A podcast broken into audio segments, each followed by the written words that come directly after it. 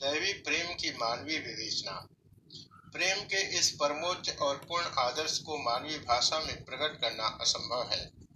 उच्चतम मानवीय कल्पना भी उसकी अनंत पूर्णता तथा सौंदर्य का अनुभव करने में असमर्थ है। परंतु फिर भी सब समय सारे देशों में प्रेम धर्म के उच्च और निम्न उभय श्रेणी के उपासकों को अपने अपने प्रेमादर्श का अनुभव और वर्णन करने के लिए इस अपूर्ण मानवीय भाषा का ही प्रयोग करना पड़ा है। इतना ही नहीं, बल्कि भिन्न भिन्न प्रकार के मानवीय प्रेम इस अव्यक्त दैवी प्रेम के प्रतीक स्वरूप गृहित हुए हैं। मनुष्य दैवी विषयों के संबंध में अपने मानवीय ढंग से ही सोच सकता है। वह पूर्ण निरपेक्ष सत्ता हमारे समक्ष, हमारी सापेक्ष भाषा में ही प्रकाशित हो सकती है। यह सारा विश्व हमारे लिए और है क्या? वह तो मानो शांत भाषा में लिखा हुआ अनंत मात्र है। इसलिए भक्तगण भगवान और उनकी प्रेमोपासना के संबंध में उन्हें शब्दों का प्रयोग करते हैं, जो साधारण मानवीय प्रेम के लिए उपयोग में लाए जाते हैं। पराभक्ति के कई व्याख्याताओं ने इस दैवी प्रेम को अनेक प्रकार से समझने और उसका प्रत्यक्ष अनुभव करने की चेष्टा की है। इस प्रेम के निम्नतम रूप को शांत भक्ति कहते हैं। जब भगवान की उपासना के समय मनुष्य के हृदय में प्रेमाग्नि प्रज्वलित हो जाती, हो नहीं रहती। जब वह प्रेम से उन्मत्त होकर अपने शुद्ध बुद्ध नहीं खो बैठता, तब, जब उसका प्रेम बाह्य क्रियाकलापों और अनुष्ठानों से कुछ थोड़ा सा उन्नत एक साधारण सा प्रेम रहता है।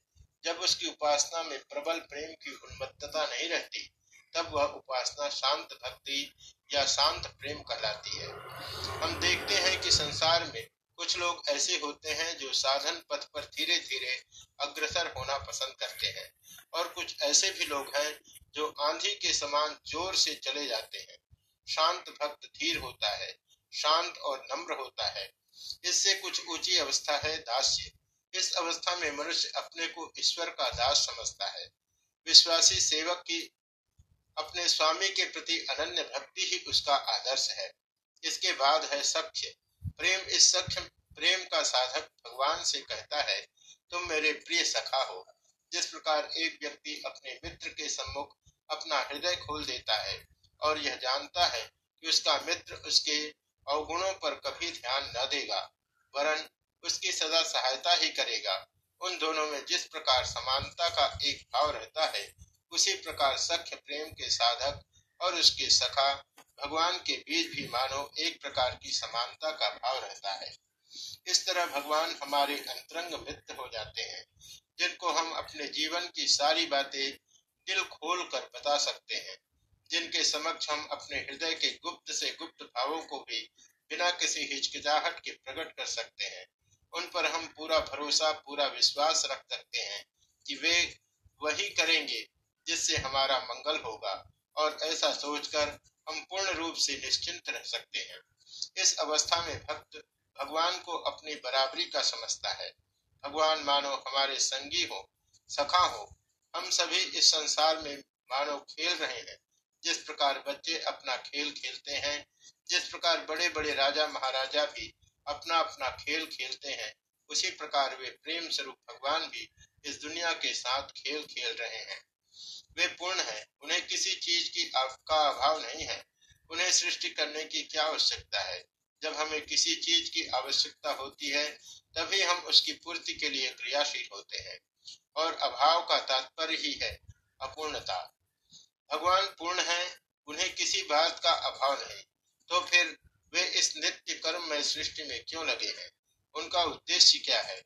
भगवान के सृष्टि निर्माण के संबंध में जो भिन्न भिन्न कल्पनाएँ हैं वे किमदंतियों के रूप में ही फली हो सकती है, अन्य किसी प्रकार नहीं।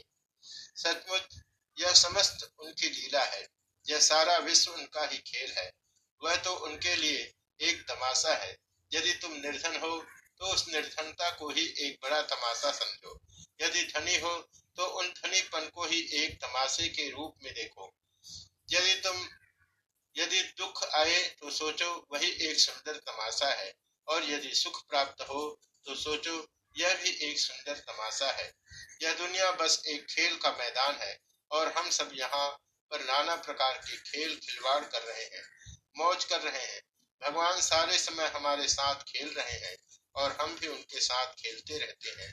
भगवान तो हमारे चिरकाल के संगी हैं, हमारे खेल के साथी हैं। कैसा सुंदर खेल रहे हैं वे। खेल खत्म हुआ कि कल्प का अंत हो गया। फिर अल्प या अधिक समय तक विश्राम, उसके बाद फिर से खेल का आरंभ।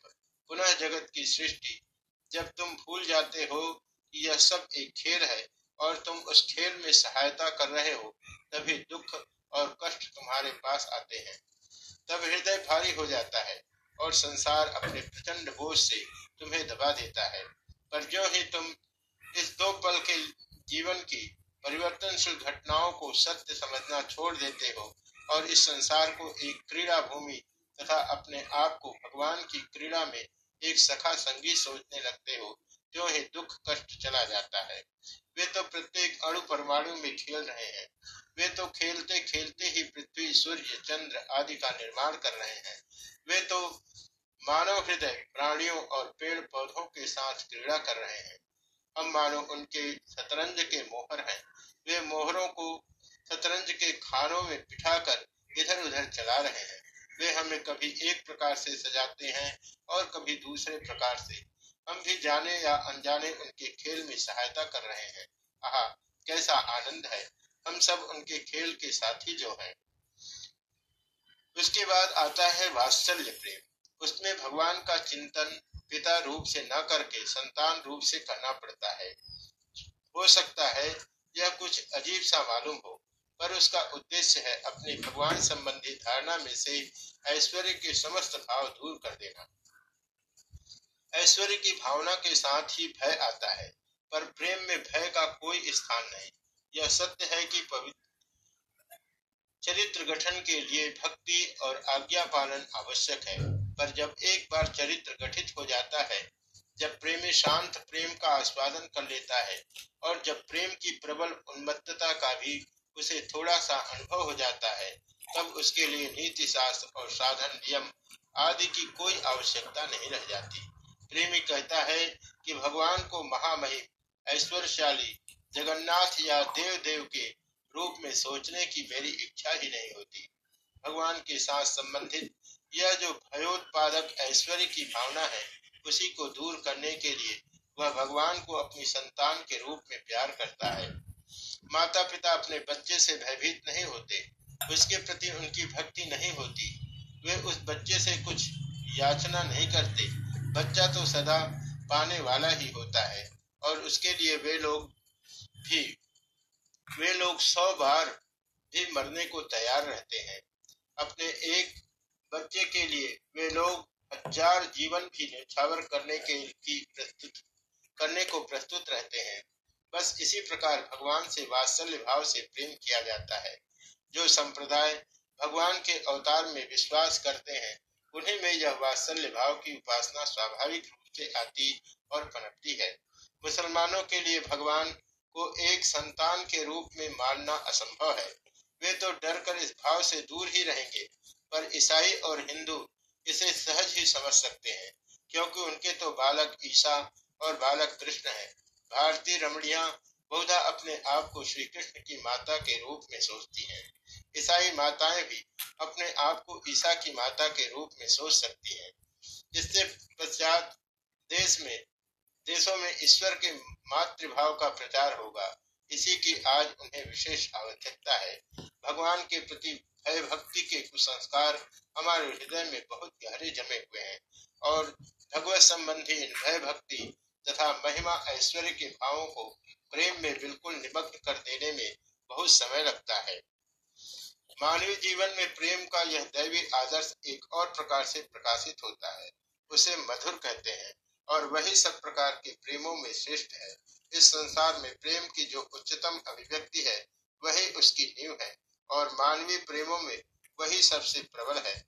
पुरुष और स्त्री के बीच जो प्रेम रहता है, उसके समान और कोई सा प्रेम है।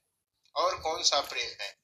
जो मनुष्य की सारी प्रकृति को बिल्कुल उलट पलट दे, जो उसके प्रत्येक परमाणु और संचरित होकर उसको पागल बना दे, जो उसकी अपनी प्रकृति को भी भुला दे और उसे चाहे तो देवता बना दे, चाहे पशु।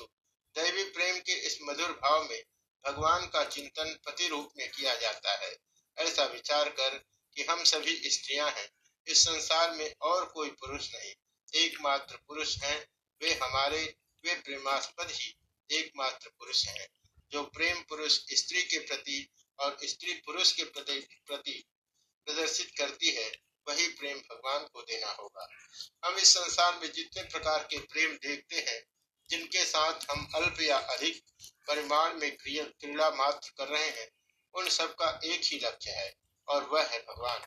पर दुख की बात तो है कि मनुष्य उस अनंत समुद्र को नहीं जानता, जिसकी ओर प्रेम की यह महान सरिता सतत प्रवाहित हो रही है, और इसीलिए अज्ञान वह इस प्रेम सरिता को बहुधा छोटे छोटे मानवीय पुतलों की ओर बहाने का प्रयत्न करता रहता है। मानवीय प्रकृति में संतान के प्रति जो प्रबल स्नेह देखा जाता है, वह संतान रूपी एक छोटे से पुतले के लिए ही नहीं है। यदि तुम आँखें बंद कर उसे केवल संतान पर ही न्यौछावर कर दो तो तुम्हें उसके फलस्वरूप दुख अवश्य भोगना पड़ेगा।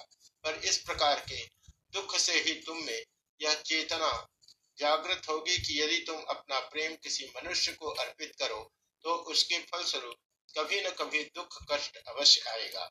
अतएव हमें अपना प्रेम उन्हीं पुरुषोत्तम को देना होगा, जिनका विनाश नहीं, जिनका कभी परिवर्तन नहीं, और जिनके प्रेम समुद्र में कभी ज्वार भाटा नहीं।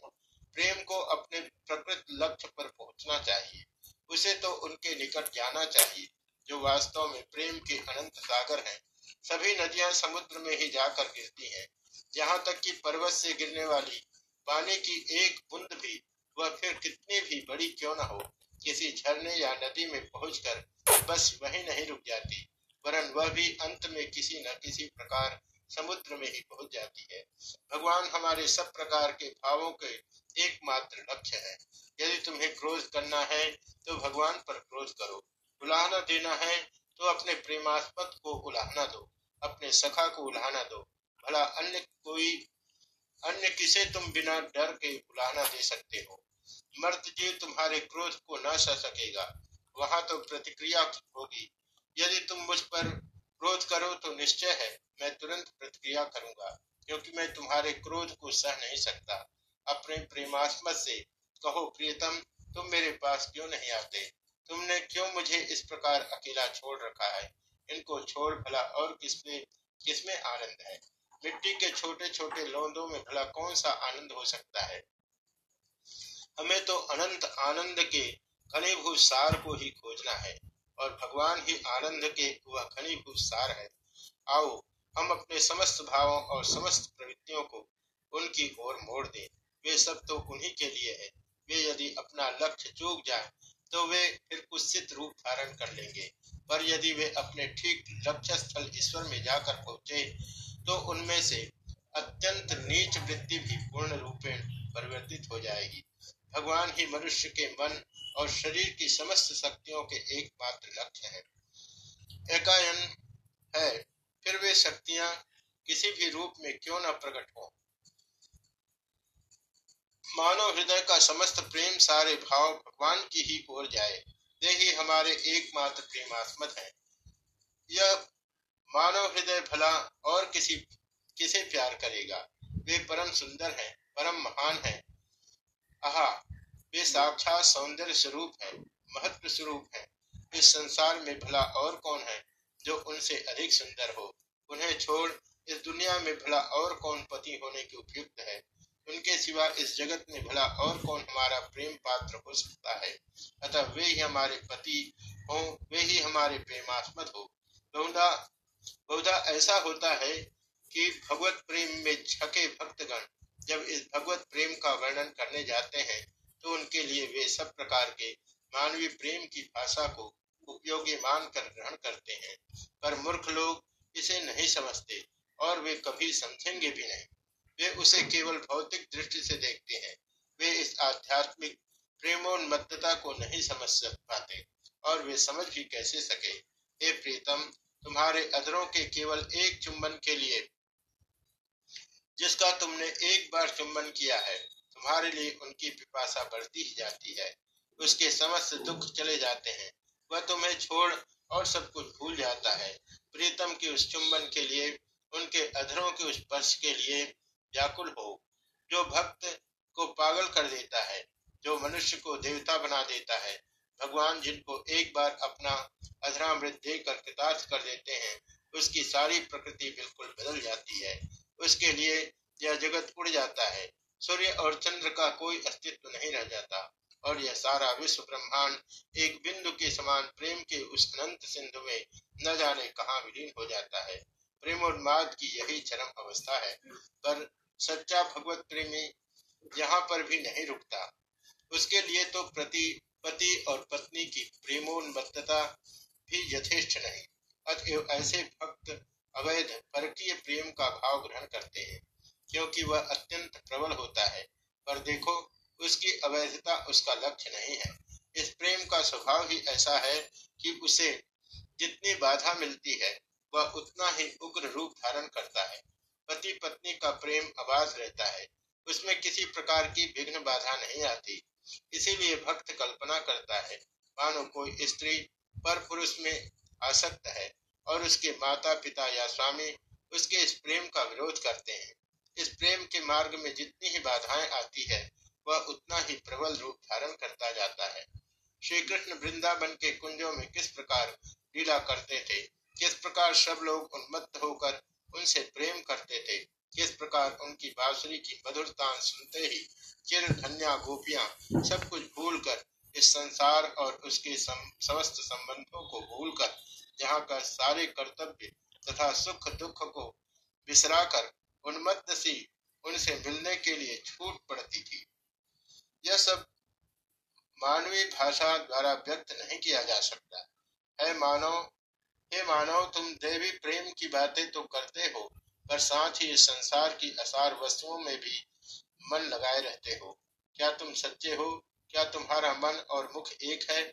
जहाँ राम है, वहाँ काम नहीं। और जहाँ काम है, वहाँ राम नहीं। वे दोनों कभी एक साथ नहीं रह सकते। प्रकाश और अंधकार क्या कभी एक साथ रहे हैं?